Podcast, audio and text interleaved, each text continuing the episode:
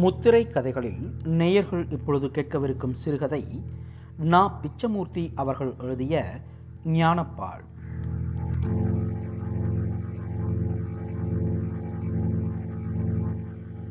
லிங்கங்கட்டி சத்திரத்துக்கு வந்து ஒரு வருஷம் ஆகிவிட்டது அவன் வந்தது தனக்கடித்த அதிர்ஷ்டம் என்றுதான் தவசி பிள்ளை நினைத்து கொண்டான். எப்பொழுதுமே தனக்கு அதிர்ஷ்டம்தான் என்ற நினைப்பு அவன் நெஞ்சத்தில் தடித்தே இருந்தது. ஆனா ஆவண்ணா தெரியாத கறிக்கட்டைக்கு பதினைந்து ரூபாய் சம்பளமும் சாப்பாடும் தினம் ஆறு பேருக்கு சாப்பாடு போட்டு சமாளிக்கும் அதிகாரமும் எல்லோருக்கும் லேசில் கிடைத்து விடுமா என்ன? பிள்ளைக்குட்டி இருந்திருந்தாலாவது துரதிருஷ்டத்தை பற்றி நினைக்க வேண்டி இருக்கும் சத்திரத்து முதலியாரை வைய வேண்டி இருக்கும் தவசி பிள்ளையின் அதிர்ஷ்டம் அவன் ஒண்டிக்கட்டை முதலிடிப்பிலேயே முதலியாரை வாழ்த்திடும் வாய்ப்பாகவே அந்த வேலை அமைந்துவிட்டது. அதை தவிர வாழ்த்துவதற்கு அதில் இன்னும் பல வாய்ப்புகள் இருந்தன. போக போகத்தான் தெரிந்தது சத்திரத்துக்கு வேண்டிய கரிகாய் சாமான்கள் வாங்குகிற பொறுப்பு அவனை சேர்ந்ததுதானே. அவன் முதலில் யோகியனாகத்தான் இருந்தான். இருந்தாலும் கைக்கு உரையை போட்டுக்கொண்டு தேன் எடுக்க முடியுமா? கையில் ஒட்டி கொள்வதை நக்காமல் தான் இருக்க முடியுமா? அவனுக்கு தெரியாவிட்டாலும் சொல்லிக் கொடுக்க வதங்கிய கத்திரிக்காயும் தேசல் படிக்கல்லும் தக்கை போட்ட எண்ணெய் செம்பும் கரிகாய் கடைக்காரியும் மளிகை மாணிக்கம் செட்டியாரும் இருக்கும்பொழுது அவனால் என்ன செய்துவிட முடியும்? முதலாளியை வாழ்த்துவதற்கான ஆதாரங்கள் இதில் எல்லாம் ஏராளமாக இருந்தன. சத்திரத்துக்கு தவசி பிள்ளைதான் சர்வாதிகாரி. ஆகையால் சட்டமும் இல்லை நெறிகளும் இல்லை. தானம் கொடுத்த மாட்டை பல்லை பிடித்து பார்ப்பார்களா? அங்கே வேலை செய்து கொண்டிருந்த ஆளுக்கு தவசி பிள்ளை ஒரு நாள் சீட்டை கிழித்து விட்டான். ஆனால் பாவம் தவசி பிள்ளை பேரில் மட்டும் குற்றம் சொல்லக்கூடாது. அதிர்ஷ்டம் வந்து பிடரியில் குத்தி கொண்டு கட்டளையிட்டால் நிறைவேற்ற வேண்டியதுதானே. ஒரு நாள் எங்கிருந்தோ ஒரு லிங்கக்கட்டி அங்கு வந்து சேர்ந்தான். வந்தவனை தவசி பிள்ளை ஒன்றும் கேட்கவில்லை. சத்திரத்துக்கு வந்த பிறகு பெற்ற அனுபவத்தால் தவசி பிள்ளைக்கு எக்ஸ்ரே பார்வை வந்துவிட்டது. ஆனால் அதன் உதவி இல்லாமலேயே தவசி பிள்ளையால் லிங்கக்கட்டியை எடை போட்டுவிட முடிந்துவிட்டது. மழுக்கிய தலை கழுத்திலே வெள்ளி பெட்டி மூடிய லிங்கம் இடுப்பில் பழுப்பேரி வேஷ்டி நாலு முழ நீளம் இருபத்தி நாலு அங்குல அகலம். லிங்கக்கட்டி தலையை தடவிக்கொண்டு நின்றானே ஒழிய எதுவும் பேசவில்லை. ஆனால் தவசி பிள்ளை பதில் சொல்லிவிட்டான். சமையலான பிறகு சாப்பிடலாம். இப்போது எங்கே இருந்து எங்கே போகிறீங்க பண்டாரத்துக்கு ஊரேது பேரேது போக்கிடமேது சோறு கண்டால் சொர்க்கம். ஒரு கவலம் சோறு இங்கே நிதம் கிடைச்சா இதுதான் போக்கிடும். அதை இதை செஞ்சுக்கிட்டு கிடந்துடுவேன். தவசி பிள்ளைக்கு ஒரே யோசனை. ஆளை பார்த்தால் சுமை தாங்கி மாதிரி இருக்கிறான். எந்த வேலை வைத்தாலும் தாங்குவான். சமையல் பாத்திரம் விளக்குகிற காத்தானோடு தினம் போராட முடிகிறதா? அஞ்சு ரூபாய் சம்பளமும் மிச்சம் மீதம் தினம் சோறு கிடைக்கிறதே அது போதாதாம். தினம் அடித்து கொள்கிறான். சோறு கொடுத்தால் குழம்பில்லையா என்கிறான். குழம்பு கொடுத்தால் கறி இல்லையா என்கிறான். சோறு குழம்பு கறி கொடுத்தால் இவ்வளவுதானா என்கிறான். இவன் வம்பே இல்லாமல் ஒழித்து விட்டால் சுமை தாங்கிதான் வந்திருக்கிறான். ஒரு கவலம் சோறு செலவு ஐந்து ரூபாய் மிச்சம். மறுநாள் காத்தான் சீட்டு முன்னறிவிப்பின்றி கிழிக்கப்பட்டது. லிங்கக்கட்டிக்கு அந்த பதவி அளிக்கப்பட்டதென்ற விஷயம் தெரியவே தெரியாது. சோற்றுக்காக தினம் ஊரூராய் அலைய வேண்டாம். ஒரு மணி நேரம் பாத்திரம் தேய்த்து பண்டம் கழுவி கொடுத்தால் புண்ணியம். நாவுக்கரசர் உழவாரப்படை வைத்திருக்கவில்லையா? பெரிய அதிர்ஷ்டம் அடித்து விட்டதாக லிங்கக்கட்டிக்கு அதிக மகிழ்ச்சி. தவசி பிள்ளையும் தனக்கு அதிர்ஷ்டம் அளித்ததென்று நினைத்து கொண்டான். வந்த புதிதில் எல்லாமே நன்றாக இருந்தன. ஒரு கவலம் கேட்ட ஆளுக்கு இரண்டு வேளையும் மூன்று கவலமும் கிடைத்துவிட்டால் மனம் துள்ளாதா? பாத்திரங்கள் கரிபோக தேய்க்கப்பெற்று பளபளப்பாக இருந்தன. முனகாத நல்ல ஆள் கிடைப்பது ஒரு வாய்ப்புதான். சத்திரத்துக்கு வேலைக்கு தான் புனையாம். காத்தான் சாமான் தூக்கும் கூலிக்காரன் அல்லவாம் என்ன லூட்டி அடித்து கொண்டிருந்தான்?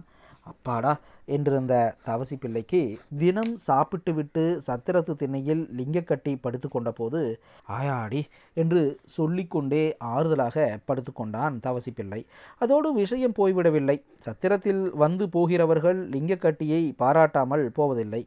நல்ல ஆள் பக்திமா. நாள் தவறாமல் மணி பிசகாமல் திருக்குளத்தில் பல்லை தேய்த்து துணி துவைத்து குளித்துவிட்டு பட்டையாய் திருநீரிட்டு கொண்டு கிழக்கே சூரியனை பார்த்து தவறாமல் செய்கிறாரே. அது ஒன்றே போதும். இந்த மாதிரி ஆளை பார்க்கறதே அபூர்வமாயிடுத்தே என்று வியப்படைவார்கள். ஆமாம் இந்த கிரியைகளை லிங்கக்கட்டி அலட்சியப்படுத்துவதில்லை. அதற்கு மேல் படிப்பு கிடிப்பு என்று லிங்கக்கட்டி தொந்தரவேதும் பட்டுக்கொள்வதில்லை. ஒரு கால் சிவசிதம்பரம் என்று சொன்னால் இருக்காது ஊழ்வினையே என்று மட்டும் பேச்சு நடுவில் புகுத்துவான். அதை நம்பினானா இல்லையா என்று கேட்டால் அவனுக்கே சொல்லத் தெரியாது. லிங்கக்கட்டி வெள்ளை வேட்டி பண்டாரமான போது சமய அறிவு ஒன்றையும் சம்பாதித்து கொள்ளவில்லை.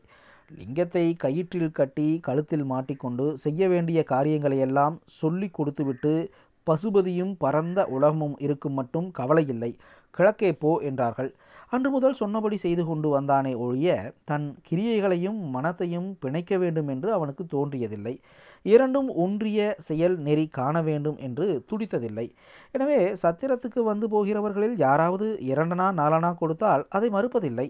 மறுக்க வேண்டும் என்று தோன்றியதில்லை. அதற்கு மாறாக காசு தேவையாக இருந்தால் கொஞ்சம் புது காசாக கொடுங்கள் என்று வாங்கி கொண்டு கெட்டியாக இடுப்பில் சொருகிக் கொள்வான்.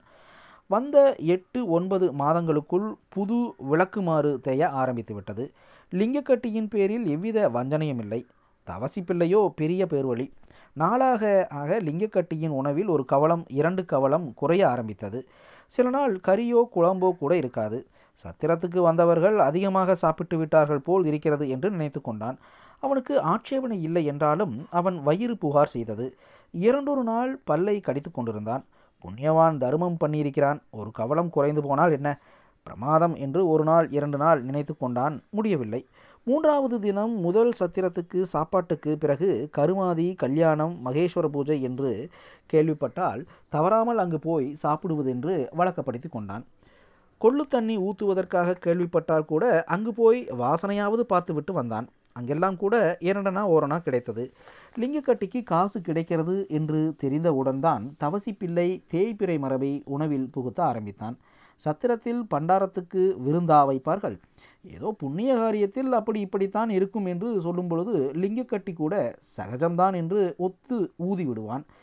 வேண்டுமானால் ஏதாவது ஓட்டலில் வாங்கி சாப்பிடு சாமியாரே என்று உபதேசம் செய்வான் தவசிப்பிள்ளை லிங்கக்கட்டிக்கு காசு சேர்ந்து போய்விட்டதென்று எப்படியோ தவசிப்பிள்ளை கணக்கு பண்ணிவிட்டான். அதை எப்படியாவது கரைத்து விட வேண்டும் என்ற விஷம எண்ணம் அவனுக்கு வந்துவிட்டது. தவசிப்பிள்ளையினிடத்தில் பணத்தை வைத்திரு என்று லிங்கக்கட்டி கொடுத்திருந்தால் இந்த விஷம எண்ணம் தோன்றியிருக்குமா என்பது ரசமான கேள்வி. ஆனால் விடை எளிது. நிச்சயமாக தோன்றியே இருக்காது. இதில் வந்த கஷ்டம் என்னவென்றால் பாலுக்கு பூனையை காவல் வைக்க முடியாது என்பதுதான். லிங்கக்கட்டி ஏதோ குருட்டு சாமர்த்தியத்துடன் சில்லறை அடகு பிடித்து வந்த கிழவியிடம் இந்த பணத்தை கொடுத்து வைத்திருந்தான். கடவுள் பொய்யாக போனால் கூட அந்த கிழவி பொய்யாக போக மாட்டாள் என்று அந்த வட்டாரத்திலே அவளுக்கு நல்ல பேர். ஆனால் இந்த ரகசியம் தவசி பிள்ளைக்கு தெரியாது. திருட்டு பயல் என்று கருவிக்கொண்டே எப்போதும் போல் அரை வயிற்று சோறு போட்டு முழு வேலையையும் வாங்கி கொண்டிருந்தான். தவசி பிள்ளைக்கு ஒரு யோசனை தோன்றிற்று. என்ன லிங்கக்கட்டி உனக்கு தான் பொண்டாட்டி இல்லையே? பண்டாரமாச்சே. அப்படின்னா தொடுப்பு கூட. அது என்னங்க நாக்கு அழுகி போயிடாது? கோச்சுக்காத உன் பணத்தை பின்ன என்ன செய்கிற பத்திரமா இருக்குங்க. நீ நின்னா நெடுஞ்சுவர் விழுந்தா குட்டிச்சுவர். பின்னா பிள்ளையா பொண்டாட்டியா? ஒன்றும் தான் இல்லை.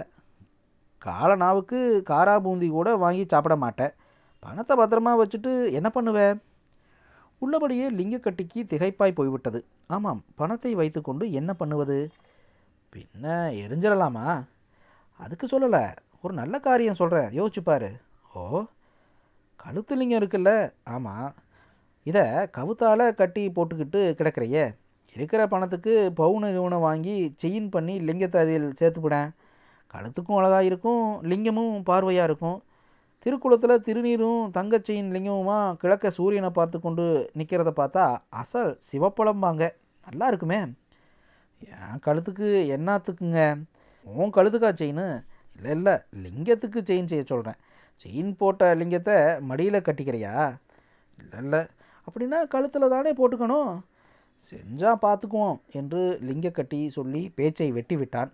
தவசி பிள்ளையும் அதோடு போய்விட்டான் தென்னம் நெற்று சீக்கிரமாக முளைத்து விட்டது கொஞ்ச காலம் பிடிக்கும். அது மாதிரி லிங்கக்கட்டி மனத்திலே போட்ட தென்னம் திற்றும் மெதுவாக முளைக்க ஆரம்பித்தது. கிழவி நல்லவள்தான். ஆனால் வயசாயிடுச்சே. ஒரு சமயத்தை போல ஒரு சமயம் இருக்குமா? ஆள் யாரும் தெரியவில்லையே. தவசி பிள்ளை சொல்கிறது நல்ல யோசனை தான் லிங்கத்துக்கு செயின் பண்ணினால் நல்லா தான் இருக்கும் என்றெல்லாம் யோசனை செய்து கொண்டே இருந்தான். இதற்குள் வயது ஒரு வருஷம் கூடிவிட்டது. புகையிலையைப் போல காய்ந்து வந்த லிங்கக்கட்டி வெள்ளரி பழம் மாதிரி ஆகிவிட்டான். ஒரு நாள் திடீரென்று ஆசாரியிடம் போய் தனக்கு செயின் செய்ய எவ்வளவு பவுன் வேண்டும் என்று கேட்டான். ஆசாரிக்கு சிரிப்பு தாங்கவில்லை. இந்த வயதிலா கல்யாணம் செய்து கொள்ளப் போகிறா என்று கிண்டலாக கேட்டான். இல்லை இந்த லிங்கத்துக்கு என்று காட்டினதும் வியாபார ரீதியில் ஆசாரி பேசத் தொடங்கிவிட்டான். முக்கால் பவுன்ல இருந்து செய்யலாம். அதுக்கு குறைஞ்சு கூலி உனக்காக பதினஞ்சு ரூபா. என்னய்யா முக்கா பவுனுக்கு? அதான் ஐயா சின்ன செயினுக்கு பெரிய கூலி? பெரிய செயினுக்கு சின்ன கூலி. பெரிய செயினாவே லிங்கத்துக்கு பண்ணி கட்டிக்கியேன் ஏதோ பார்த்து கூலி வாங்கிக்கோங்கய்யா. பவுன் வாங்கியாரேன் என்று திரும்பி விட்டான் பதினைந்து நாள் கழித்து திருக்குளத்தில் நீராடிவிட்டு திருநீர் அணிந்து தங்கச் செயினும் லிங்கமும் துலங்க லிங்கக்கட்டி சத்திரத்துக்கு திரும்பி வந்தான். தவசிப்பிள்ளை திண்ணையில் ஏதோ சில்லறை வியாபாரம் பண்ணி கொண்டிருந்தான். லிங்கக்கட்டியை பார்த்ததும் புதுமையாக இருந்தது. இன்னதென்று ஒரு நிமிஷம் விளங்கவில்லை. பிறகுதான் தெரிந்தது ஷபாஷ் ஷபாஷ் ரகசியமாக செஞ்சிட்டியே என்றான் சந்தோஷம் பொங்க. என்ன பிரமாத காரியம்? ஏதோ ஆண்டவனுக்கு ஓப்பா இருக்கேன்னு. நல்ல காரியம் நல்ல காரியம் என்றான் தவசி பிள்ளை கண்ணிலே படாத காசாக வைத்து கொள்வதை விட்டு திருட்டு பயலை வருத்தி அழைப்பது போன்ற காரியத்தை செய்துவிட்டானே இந்த ஆள் என்று நினைத்து கொண்டான். ஏன் இந்த யோசனை சொன்னோம் என்ற கழிவிறக்கத்தின் சாயல் கூட படர்ந்துவிட்டது. செயின் போட்ட லிங்கக்கட்டி ஆகிவிட்டதற்காக அவன் ஒன்றும் மாறிவிடவில்லை. வழக்கம் போல சத்திரத்து காரியங்களை பார்த்து கொண்டான். கழிவிறக்கம் காட்டிய தவசி பிள்ளையும் மாறவில்லை. பண்டாரத்துக்கு கொடுக்கிற கவலத்தில் ஏற்றம் ஒன்றும் ஏற்படவில்லை. இதற்கு பிறகு நான்கு மாதம் இருக்கலாம். லிங்கக்கட்டிக்கு திடீரென்று ஒரு நினைப்பு வந்தது. தம்பி திருமுலைப்பால் உத்தவத்துக்கு போகணும்னு தோணுது. போயிட்டு ஒரு வாரத்தில் வந்துடுறேன் என்றான் தவசி பிள்ளையிடம். கொடுத்து வச்சிருக்கணும். போயிட்டு வா. பாத்திரம் எல்லாம் விளக்கணுமே. யாரையாவது வச்சு பார்த்துக்கிறேன் மறுநாள் சீர்காழிக்கு லிங்கக்கட்டி புறப்பட்டு விட்டான். ஒரு வாரம் லிங்கக்கட்டி இல்லாமல் பொழுதை ஓட்ட வேண்டுமே என்ற கவலை கொண்ட தவசி பிள்ளை படுக்க போகும் முன் ஒரு நாளாச்சும் என்ற கணக்கிட்டு கொண்டு படுத்தான். ஒவ்வொரு தினமும் ரப்பர் மிட்டாய் மாதிரி நீண்டது. நான்காம் நாள் காலை தவசி பிள்ளை காய்கறி நறுக்கி கொண்டிருந்தான். முற்றிலும் எதிர்பாராமல் லிங்கக்கட்டி எதிரே வந்து நின்றான். தவசி பிள்ளைக்கு கனவா என்று கூட தோன்றிவிட்டது. என்ன லிங்கக்கட்டியா? பின்ன அதுக்குள்ளார வந்துட்டியே? என்று கேட்டுக்கொண்டே லிங்கக்கட்டியை மேலும் கீழும் பார்த்தான். கைம்பெண் கழுத்து போல் இருந்தது என்ன பண்டாரம்? லிங்கம் சங்கிலி உன்னையும் காணோமே. ஆமாம் எங்கே? ஏமாந்து போயிட்டேன். எப்படி போச்சு? அதாங்க ஞானப்பால். விளக்கமாக சொன்னாலாம் தெரியும். திருவிழா பார்த்துட்டு முந்தா நாள் ராத்திரி சத்திரத்து வாசலில் குந்திக்கிட்டு இருந்தேன். வேறு யார் யாரோ திண்ணையில் வாழைத்தோலை சீவி போட்ட மாதிரி தலைமாடு கால்மாடு விழுந்து கிடந்தாங்க. திண்ணையில் யாரோ ரெண்டு ஆள் என்னவோ பதி பசு பாசம் இன்னும் சத்தம் போட்டு பேசிகிட்டு இருந்தாங்க நடுவில் அதில் ஒரு ஆள் பாடினார். கொஞ்ச நேரத்துக்கெல்லாம் பேச்சு அடங்கி போய் பாட்டாக பாட ஆரம்பிச்சிட்டாரு. ரொம்ப நல்லா குயில் கணக்காக பாடினார். அப்படியே சாஞ்சிகிட்டு இருந்தவன் அதில் சொக்கி போயிட்டேன். மாங்காய் பாலுண்டு மலை மேல் இருப்போர்க்கு தேங்காய் பால் எதுக்கு அடி குதம்பாயின்னு ஒரு பாட்டு பாடினார். அப்படியே மெய் மறந்தே போயிட்டேன். பிறகு பாட்டே காதில் விழலை. அப்புறம் நினப்பு வந்தப்போ கண்ணை திறந்து பார்த்தேன். கிழக்கு வெளுத்துக்கிட்டு இருந்தது திருவிழா அலுப்பும் அந்த பாட்டும் என்னை அப்படி அமட்டி விட்டது. நல்ல தூக்கம்னு நினைத்து கிட்ட போது ஒரு திகில் பிறந்தது. கழுத்து என்னவோ லேசாக இருந்தது. தொட்டு தடவி பார்த்தேன். லிங்கமா செயினா உன்னையும் காணோம். யாரோ தூங்கி கொண்டிருந்த பொழுது அடிச்சுக்கிட்டு போயிட்டார்கள். சத்திரத்து திண்ணையில் இருந்தவர்களை ஒவ்வொருவராக பார்த்தேன். திருடி இருப்பார்கள் என்று அவர்களை பார்த்தால் தோணவில்லை. என்ன பார்க்குறீங்க பண்டாரம்? என்று திண்ணையில் இருந்தவர்கள் விசாரித்தார்கள். நான் நடந்ததை சொன்னேன். அவர்கள் சிரித்தார்கள். சாமி எடுத்துக்கிட்டு போயிருக்கோம். ஞானப்பால் கொடுக்க வேணாம் என்றார்கள். எனக்கு சுருக்கென்று பட்டது. லிங்கத்துக்கு போய் மட்டி மாதிரி தங்கச்சங்கிலி செஞ்சேனே. பைத்தியக்காரத்தனம் என்று நினைத்து கொண்டே ஊருக்கு திரும்பி வந்துவிட்டேன் ஞானப்பால் கிடைச்சி போச்சு. அப்புறம்? நான் போகிறேன் எங்கே? இப்படியே நீளமா? இன்னும் ஏன் வந்த? சம்பளம் கொடுத்து வேறு ஆள் பார்த்து வச்சுங்கன்னு சொல்ல வந்தேன். அட பாவி நெசமாவே ஞானப்பால் கிடைச்சிட்டுதா? லிங்கக்கட்டி பதில் சொல்லவில்லை. மழுங்கிய தலையை தடவிக்கொண்டே தெருவில் இறங்கிவிட்டான்.